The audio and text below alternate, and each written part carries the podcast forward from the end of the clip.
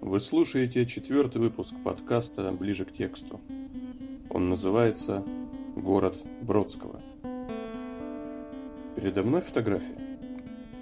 На ней изображены Иосиф Бродский, его жена Мария, рядом с ними шведский друг Бенгт Янфельд со своей семьей. Позади них высится Преображенский собор. Бродский смотрит вверх, где, как известно поклонникам, как раз и находился балкон его квартиры – Качество не самое высокое, но лица вполне различимы. Снимок сделан в 1992 году. Стоп. Этого не может быть. Нам доподлинно известно, что Бродский улетел из Отечества 4 июня 1972 года и больше не возвращался. Или все-таки вернулся. Тогда откуда эта фотография? Может, это фотошоп или... Ну, давайте разберемся. Для начала хочется ответить на справедливый вопрос. А какое нам дело, вернулся Бродский в Петербург или нет? Тысячи людей ежедневно страдают, голодают, а мы тут тратим время неясно на что. Ну да, вот такой вопрос. Можно даже еще его заострить. Какое нам дело до поэзии и жизни поэтов? В жизни каждого человека столько интересного и неразделенной любви, и мук совести, и семейного счастья. Зачем нам читать о чувствах других людей? Не такие уж и редкие эти вопросы. И нам нельзя от них просто отмахнуться, мол, невежды. Действительно, жизнь каждого человека достойна масштабного романа или сериала. Мы говорили об этом в первом выпуске подкаста. К своим собственным переживаниям мы имеем непосредственный доступ, но внутренний мир других людей для нас закрыт. Можно только догадываться, что происходит у них там, внутри, подставляя самих себя в их жизненной ситуации. Мы так и делаем, и очень часто ошибаемся. Да, почти всегда. На уровне «я хочу есть» или «мне больно» да, мы очень похожи. Но если речь идет, скажем, о любви, в словах «я тебя люблю» нет ничего от полноты моего, моего личного чувства, которое потрясает все мое существо. Эти слова пусты. Вот скажите сейчас вслух «я тебя люблю». Сказали? И вряд ли вы ощутили ту полноту чувства, которая скрывается в душе истинно любящего человека. То же самое со словами «я боюсь смерти», «я переживаю за свою страну», я потерял сына. Это все формочки без песка, из них ничего не построишь. Чтобы вложить в слова все свои ощущения и понимания, необходимо выйти за пределы простых фраз и воссоздать в языке само событие любви со всеми необходимыми элементами. Потому и тема эта вечная, что каждый раз любовь проявляется неповторимым образом. Я бы сравнил стихотворство с алхимией. Представьте, Алхимик комбинирует различные вещества, чтобы создать зелье, которое позволяло бы пережить мгновение глубокого чувства или понимания. И он мучительно ищет нужное соединение веществ, пробует, исправляет, пока не найдет единственно возможный рецепт. Помните известные строки Валерия Брюсова? «Быть может, все в жизни лишь средство для ярко певучих стихов и ты с беспечального детства ищи сочетание слов.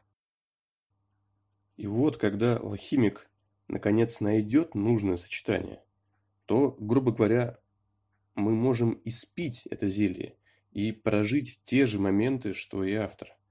Правда, чтобы выпить зелье, не нужно быть семи пядей во лбу, а читать стихи – отдельное ремесло, ему нужно учиться.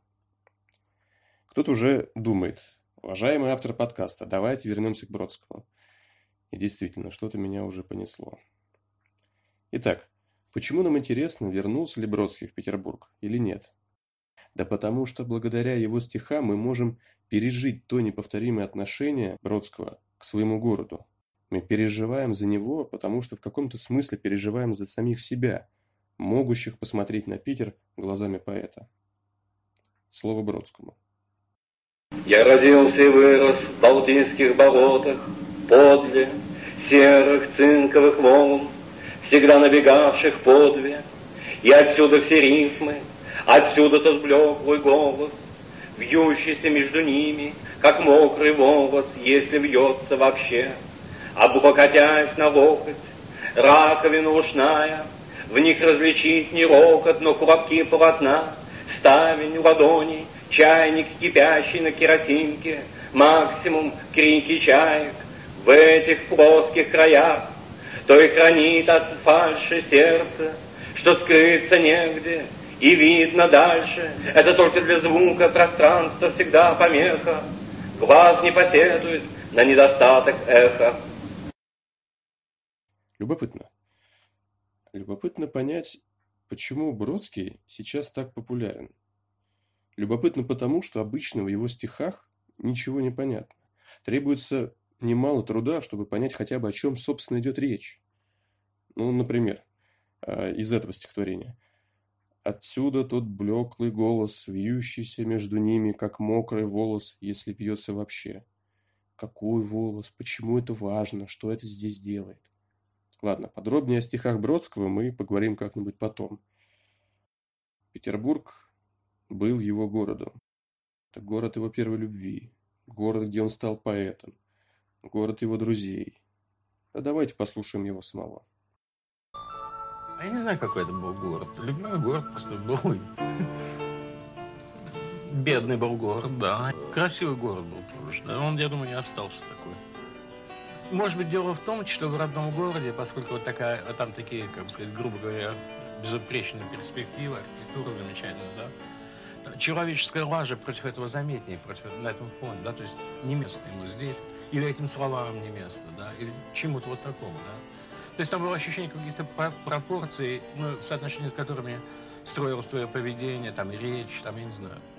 То есть заметно, да, что человек принадлежит вот в этом, то есть вот э, это, э, этот ансамбль должен быть у него задником, а этот не должен. А я не знаю, какой был у меня. Это про себя трудно говорить, но, ну, в общем, э, ну, ясно, что какая-то перспектива, да, такая. Может быть, да, речка, да. Ну, это, в общем, вот такое, если это кино, то это черно-белое кино. Петербург был и идеальной декорацией, и реальным героем его жизни. Снова скажем, насколько любые описания беднее стихов. Было бы очень здорово, если этот выпуск послужит поводом, чтобы открыть или еще раз открыть, например, стихотворение «Остановка в пустыне», или посмотреть замечательный разбор стихотворения «Рождественский романс». Все ссылки будут в описании. В 1972 году Бродского выгнали из страны. Как оказалось, тогда же он в последний раз увидел своих родителей. Годами он добивался разрешения вывести их к себе, к единственному сыну. Не получилось. В 83 году умерла его мама, через год умер отец. В фильме «Сентиментальное путешествие на родину» есть слезоточивая сцена, где Бродский возвращается домой, в свои знаменитые полторы комнаты – и разговаривает с умершими родителями. Смотрите. Что же фотография? Подделка, небось? Нет, не совсем. Когда рухнул Советский Союз, бюрократических препятствий не осталось. Но возникли новые. Бродский не хотел быть туристом в родном городе, а переехать в Петербург означало слишком большие перемены. Однажды мэр города Анатолий Собчак встретился с поэтом и убедил таки его приехать. Действительно, Бродский дал согласие, но потом извинился и изменил свое решение. Больное сердце, которое уже не раз было прооперировано, не выдержало бы силы впечатлений.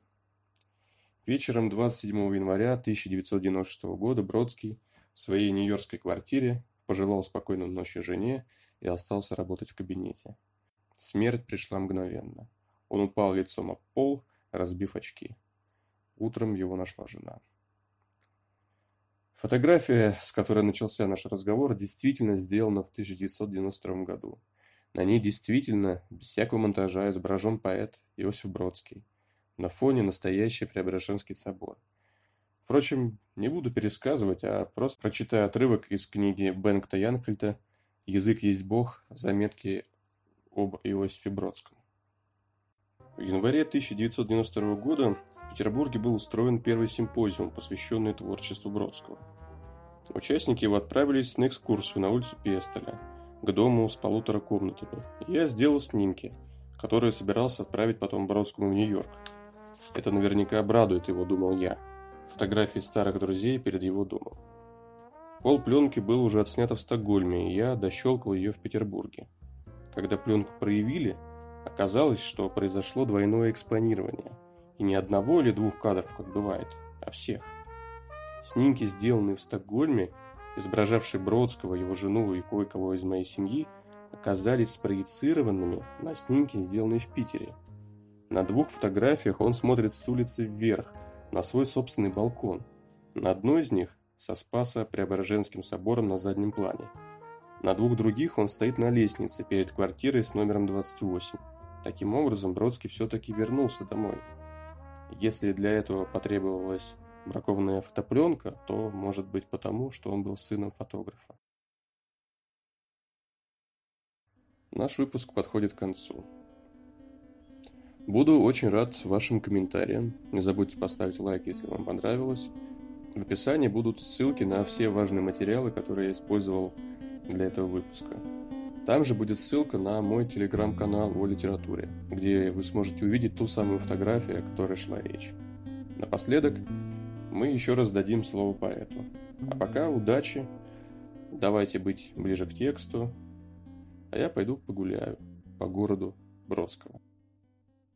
Да не будет дано умереть мне вдали от тебя, в голубиных горах, кривоногому мальчику вторя, да не будет дано и тебе, облака торопя, в темноте увидать мои слезы и жалкое горе, пусть меня отпоет хор воды и небес, и гранит, пусть обнимет меня Пусть поглотит мой шаг, вспоминая, Пусть меня отпоет, пусть меня беглеца осенит.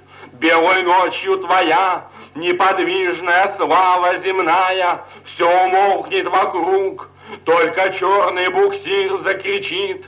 Посредине реки, иступленно борясь с темнотою, И летящая ночь эту бедную жизнь обручит С красотою твоей и с посмертной моей правотою. Вот и все. В этом выпуске звучала музыка Юрия Быкова из его фильма «Жить».